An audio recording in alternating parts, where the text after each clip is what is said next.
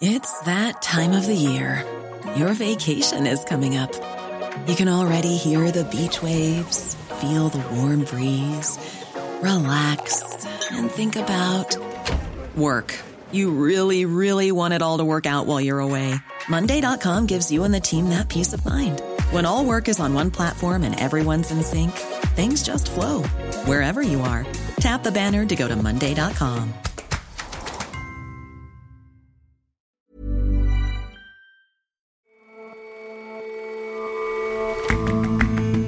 welcome to The Intelligence from The Economist.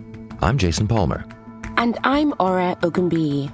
Every weekday, we provide a fresh perspective on the events shaping your world. When it comes to reducing the amount of atmospheric carbon dioxide, you could simply release less of it. Or you could grab what's already out there. Our correspondent reports from the frontier of that approach direct air capture. And Spanish language music is having a moment, spreading and streaming across borders not just in the Spanish speaking world, but everywhere. Our language columnist combs through the Spotify data and has a little listen to what's going on.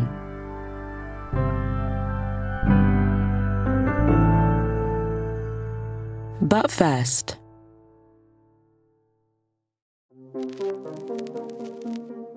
Bangladesh's Prime Minister, Sheikh Hasina, is the world's longest serving female head of state. In a country that has faced devastating natural disasters and desperate living standards, she has presided over a historic reduction in poverty. But her long rule has now become a problem. The populous South Asian country is riddled with corruption, and its best and brightest are leaving in their droves. If Sheikh Hasina loosened her grip on power, a brighter future may beckon for Bangladesh. But she has other plans. I went to see Sheikh Hasina in the big five star hotel in North Virginia, just across the Potomac River from Washington, D.C., where she was staying. James Astill is The Economist's Asia editor. And it's a kind of anodyne, sort of out of city place, but it had become South Asia for the afternoon. There was a huge horde of Bangladeshis, supporters of her, protesters against her, sort of flocking outside this hotel to the, causing sort of panic and bemusement amongst the Virginian cops who were hurriedly trying to police them. Back up! Now! Back up! Back up! And they were chanting slogans mostly against Sheikh Hasina. There'd been some scuffling, I think actually some quite serious violence between the two groups of protesters shortly before I arrived. We want democracy! Negotiating a way through that crowd in order to get into the hotel to meet Bangladesh's prime minister sort of took me back to South Asia before we even got into the conversation. And when you did get into the conversation, what did she say?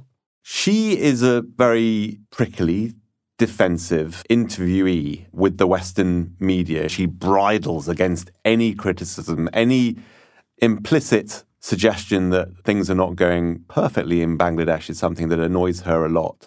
So she was a bit on the defensive to begin with, and I just asked her what her message would be in the election that's due in Bangladesh at the beginning of next year. And then I asked her about her economic program a little bit. So, very softball introductory questions, which she answered by criticizing pretty much every post independence government Bangladesh has had before her own. When the military ruler started ruling the country, there was a massive corruption.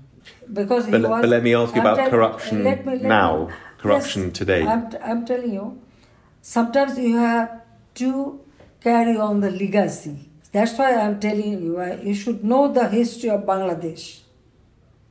How Bangladesh becomes so corrupt.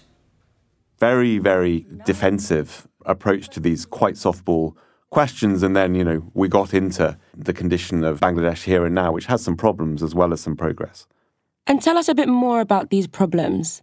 Bangladesh is a study in contrasts. It's been the most successful economy in South Asia for the last decade and a half or so. It's a story of tremendous progress economically and therefore massive poverty alleviation. But despite that sort of general picture of progress, there's some serious concerns. Corruption is appalling. It's rated the most corrupt country in South Asia apart from maybe Afghanistan. And that corruption is quite political in nature. Under Sheikh Hasina, Bangladesh's democracy has taken a hit. Other political parties are hounded by the police. The police are very influenced by Sheikh Hasina's party, the Awami League, and the degree to which institutions like the police, like the courts, have been suborned by her party it seems to be driving some of the corruption. So, corruption, the retreat of democracy, growing authoritarianism on the part of her government and the Prime Minister herself, these are all pressing problems in Bangladesh. What's driving that? The growing authoritarianism that the Bangladeshi government manifests is absolutely rooted in the ambitions, the personality of Sheikh Hasina herself. And that goes beyond just being a powerful South Asian ruler. Can you imagine? That they killed my father. My father. She is a dynastic ruler. Her father was the country's first president and was assassinated four years after Bangladesh got its independence from Pakistan. They killed my brother, my father, then my mother, my younger brother, only 10 years old, my two sisters lost. It was a graphic, terrible crime.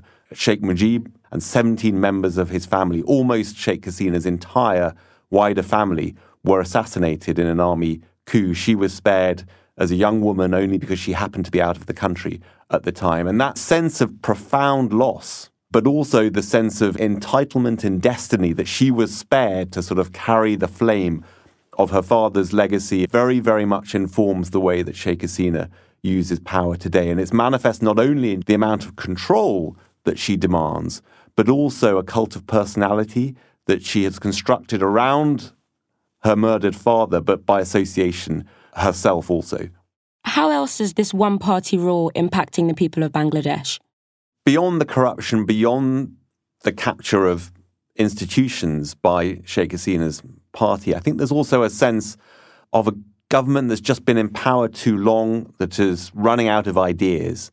Sheikh Hasina has been prime minister since 2008. And her government, it just doesn't seem alive to the particular economic pressures that are apparent in Bangladesh. One of them, for example, is that though the country has been very, very successful in growing a garments industry, which is a huge exporter, it's become just too reliant on that industry. It needs to develop more diversified exports. And Sheikh Hasina's government doesn't seem to be doing very much to try to crack that conundrum. They also bridle at the question. They push back against the idea that their economic management isn't perfect, and the Prime Minister herself certainly pushes back hard. And taking things outside of Bangladesh for a bit, how is she faring on the global stage? So, on the one hand, unhappiness with Sheikh Hasina is clearly building up in Bangladesh. But outside the country, she's going great guns. Bangladesh, it's a populous country, 170 million people in a small space in relative terms, but sandwiched between two giant countries in China and India.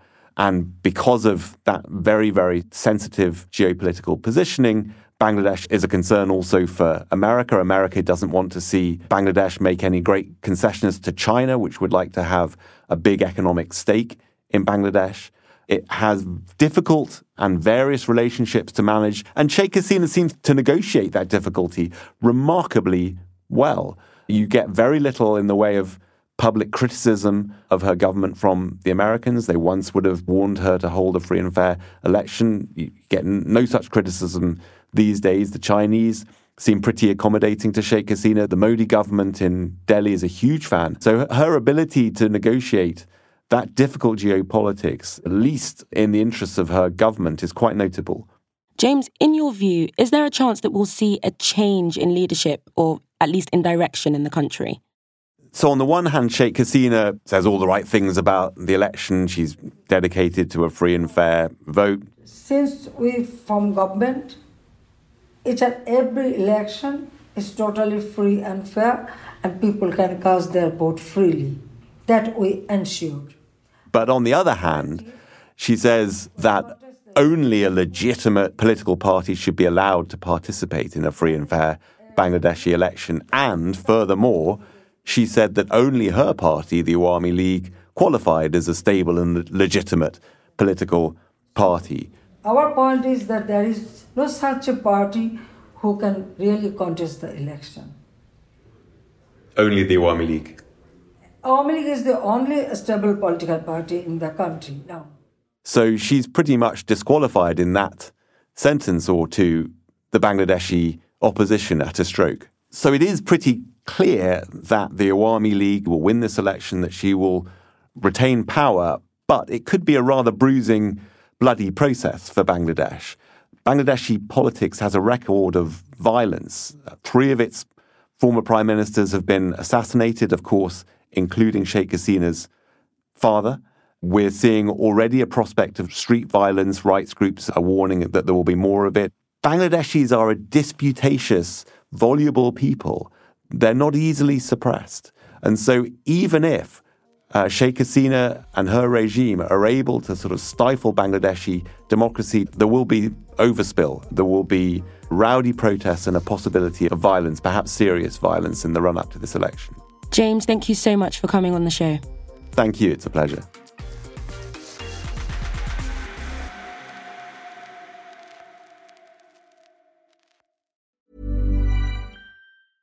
Hi, this is Matt and Sean from Two Black Guys with Good Credit. If you own or operate a business, whether it's a local operation or a global corporation, partnering with Bank of America could be your smartest move. By teaming with Bank of America, you'll enjoy exclusive digital tools, award winning insights, and business solutions so powerful you'll make every move matter. Position your business to capitalize on opportunity in a moment's notice. Visit bankofamerica.com slash banking for business to learn more. What would you like the power to do? Bank of America, N.A., copyright 2024.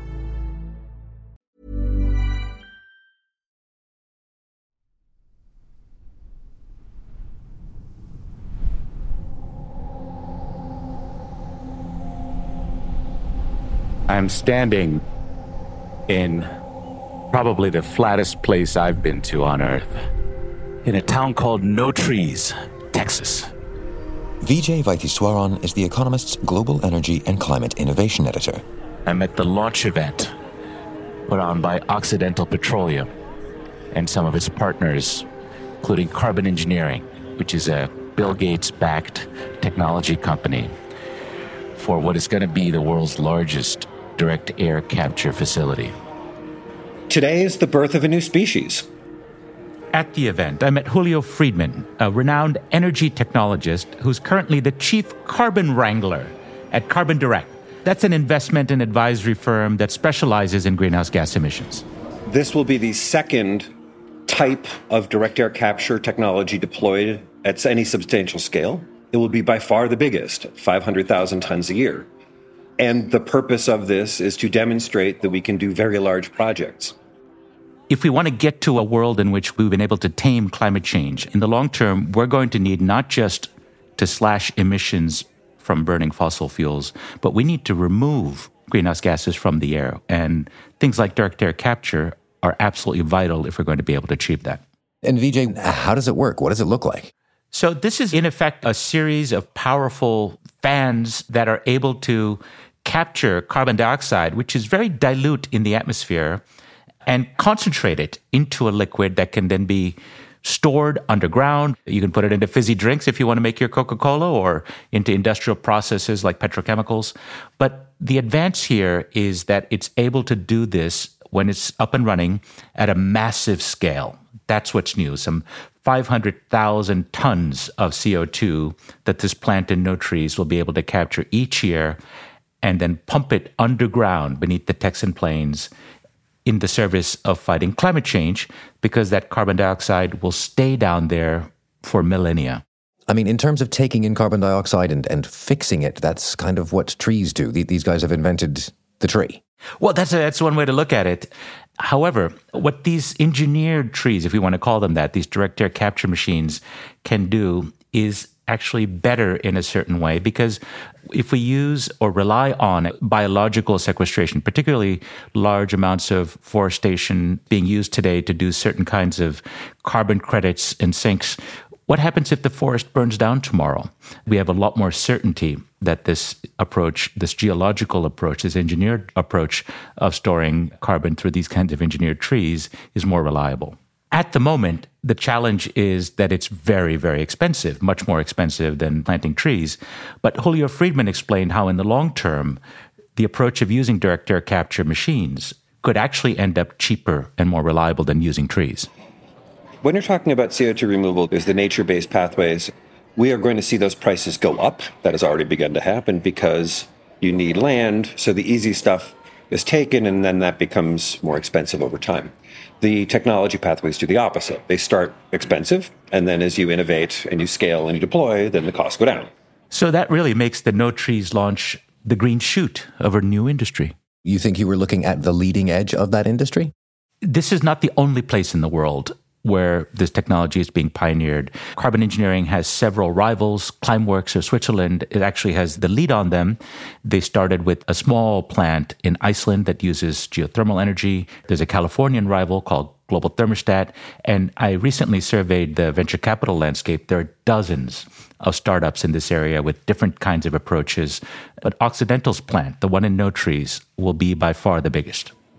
Occidental has made a commitment to not just one of these plants, but to 130 of these plants. They have announced plans to scale these very rapidly and profoundly. And we have other companies looking seriously at scaling up as well. So there's a huge business opportunity here. And what's changed from the sound of things is the scalability here. You you believe in that. This can be made big enough to make a big enough difference. I think we've crossed the line on that question. I went up to Canada where Carbon Engineering has its operations a couple of years ago and I kicked the tires on their pilot plant. And so what had been on the back of a napkin 20 years ago when I first met David Keith, who's the founder of Carbon Engineering. It was just a vision he had of what could be done. They had managed already to get it to a pilot scale, and now they're going massive scale on what they proved they can do in Canada in the Texas desert. So at that launch in Notrees, I ran into David Keith after a couple of decades, and the proud father of Carbon Engineering told me more about what comes next. The key part of what CE does is we build the air contactor in a modular, cheap way where we need modularity, and we build the back end as a big industrial process where we want economies of scale. I, I, will say, though, exciting as it was to be at this launch and bright as the prospects can be if they can overcome the challenges, when you walked outside the party tent where people had gathered to look at the place where they're going to build this massive facility, a huge sign said, Beware of snakes. I think with any new industry like this, the engineering is not going to be as easy as they think. They're building a first of a kind facility with no supply chain, but as well the financing. This plant is going to cost almost a billion dollars in capital from Occidental and its partners, but they're also counting on policy, subsidies.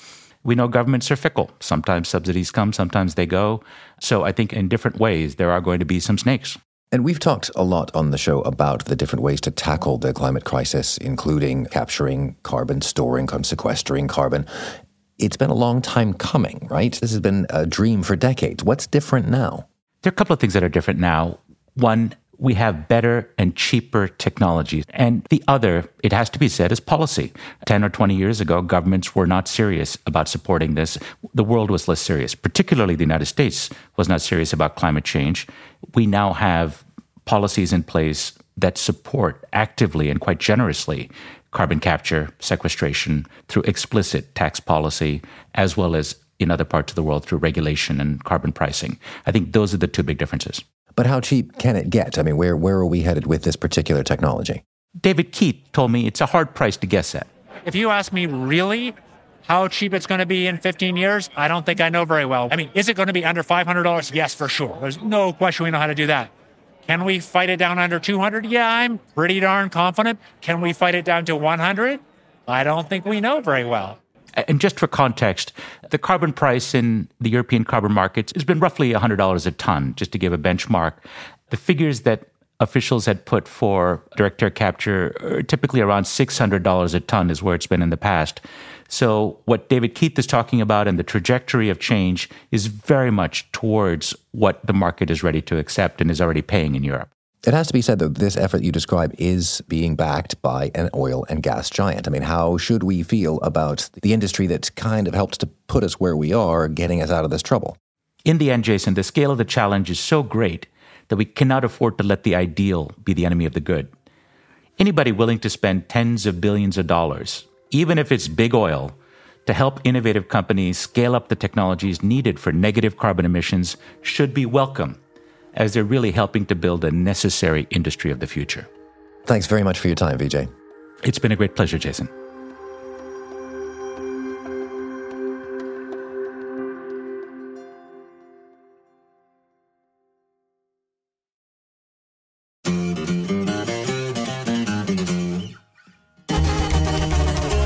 One day last month, Spotify's four most streamed songs were Ella Baila Sola by Eslabon Armado and Peso Pluma, which is an upbeat tune with a prominent trombone. Where She Goes by the Puerto Rican megastar Bad Bunny, which mixes R&B and a bit of rap. One called Un Por Ciento, which is a collaboration between Grupo Frontera and Bad Bunny. The medium tempo Mexican song heavy on acoustic guitar and accordion. And La Bebe by Young Lucas.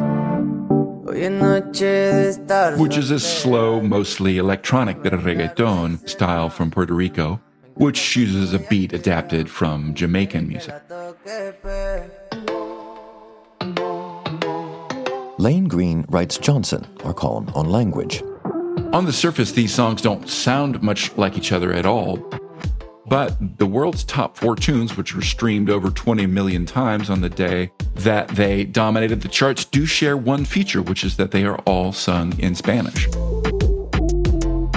And if you go down the list of the top 20 streamed songs in the week of May 18th, nine of them were in Spanish. In the United States last year, Latin music generated a billion dollars of recorded music revenues, which is a 24% annual increase. So, what's going on here with this evident boom in Spanish language music? One of the reasons behind this moment that we're experiencing is the boom in the internet savvy nature of Latin Americans. About half a billion people in the region own a mobile phone, and they are also likely to spend quite a lot of their time on social media, even more than people elsewhere. Argentines and Brazilians, Colombians and Mexicans are estimated to spend about a combined average of three and a half hours every day on social media, which is about an hour more than the global average. So, wait, the explanation here is just a lot of social media consumption? Well, not only that, I think a second reason for this boom is that these musicians are increasingly working across national boundaries. These big hitters are appealing a lot more widely than just their home countries. And their fans are extraordinarily dedicated. According to The Economist's analysis of five years of data from Spotify, in Spanish speaking countries, the share of streams in Spanish went up from 74% in 2017 to 86% in 2021, while the share of English language streams fell by about the same amount. And that might surprise a lot of people in the region itself. And why is that? Why would that be a surprise? Well, the world's Spanish speakers have not always acted as though they share a culture. Boundaries between both musical genres and countries themselves have often gotten in the way. Puerto Rican salsa musicians even went on strike to protest a wave of Dominican musicians who brought merengue to Puerto Rico in the 1970s. But today, more often than not, all these hit songs that we're talking about feature a guest star alongside the main attraction. To take Despacito by Luis Fonsi in 2017, He's Puerto Rican, and the song also features Daddy Yankee, who's a rapper also from Puerto Rico. It spent 11 weeks at the top of the charts in 36 countries. And the Despacito video was the most seen video on YouTube of all time until Baby Shark, a children's song, surpassed it in 2020. By the same token, Rosalia, who is a Spanish megastar, sings not only with Bad Bunny, but also with her fiance Rauw Alejandro, who is like Bad Bunny from Puerto Rico. And she has been streamed over 8 billion times herself on Spotify. Not only that, she brings huge crowds to her shows all around the region. In May, she drew about 160,000 fans to her show in Mexico City. But part of the trend you've identified here happens outside of Spanish speaking countries. How popular are these tunes outside Latin America? They are quite popular and growing. And of course, the biggest factor in the rise of Spanish language music is the role of the United States. Spanish language music is popular elsewhere, particularly in parts of Europe, but Latin America's northern neighbor is crucial. The Hispanic population in the United States is now 62.5 million, which is about a fifth of the total in the country. Another thing going on here is that the children of Latin American immigrants seem to keep their Latin American identity. In the old days, the United States was called the graveyard of immigrants' languages because the children and grandchildren of immigrants often spoke English and only English. But today, uh, 72% of Hispanics are either Spanish dominant or bilingual. And even in the third generation, about a quarter of American Hispanics are still bilingual. So, where does this trend end then? Is there a chance that Spanish language music media will eventually rival English language media? I don't think that it's going to knock English speaking culture off its top perch anytime soon, but the inexorable rise of Spanish language movies and TV and music and the increasing importance of streaming services for grouping their audiences, those things like YouTube and Spotify, are really giving Spanish a boost like never before, even in big waves of Latin American culture in the past. Spanish has about half a billion native speakers, which makes it about the third biggest language in the world, but it has about 100 million non native native partial speakers, and that number could well be growing. I think the cool factor really lends momentum to interest in learning the language. People at Duolingo, which is a language learning app, tell me they could really clearly see this in Korean because after every episode of Squid Game, which is a hugely popular show set in South Korea, they would see a spike in signups to learn Korean. These spikes are harder to see for Spanish because the number of people already learning Spanish was much larger than the number learning Korean. But we really are seeing a rise in the number of people who tell Duolingo that they're learning language for what they say is fun reasons rather than learning it for school or family reasons. And whether or not they spend time learning Spanish, a lot of people are learning a Latin beat, even if they don't know it. The sort of signature three beat tresillo rhythm of reggaeton, which goes a little bit like, can be heard all over English language music. You can hear it in the opening keyboard figure of Shape of You by Ed Sheeran. So even if listeners don't know it, they are subconsciously learning a Latin beat. Thanks very much for joining us, Lane. Jason, thank you.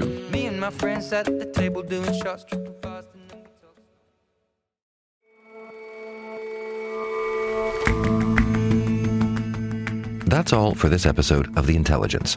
The show's editors are Chris Impey and Jet Gill. Our deputy editor is John Joe Devlin, and our sound engineer is Will Rowe, with help this week from Timo Saila.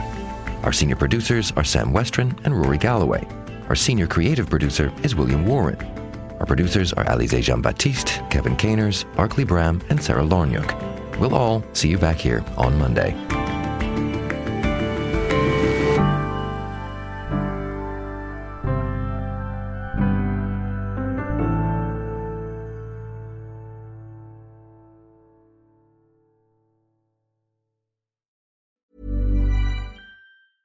Hi, this is Janice Torres from Yo Quiero Dinero. If you own or operate a business, whether it's a local operation or a global corporation, partnering with Bank of America could be your smartest move. By teaming with Bank of America, you'll enjoy exclusive digital tools, award winning insights, and business solutions so powerful you'll make every move matter. Position your business to capitalize on opportunity in a moment's notice. Visit bankofamerica.com slash banking for business to learn more. What would you like the power to do? Bank of America NA, copyright 2024.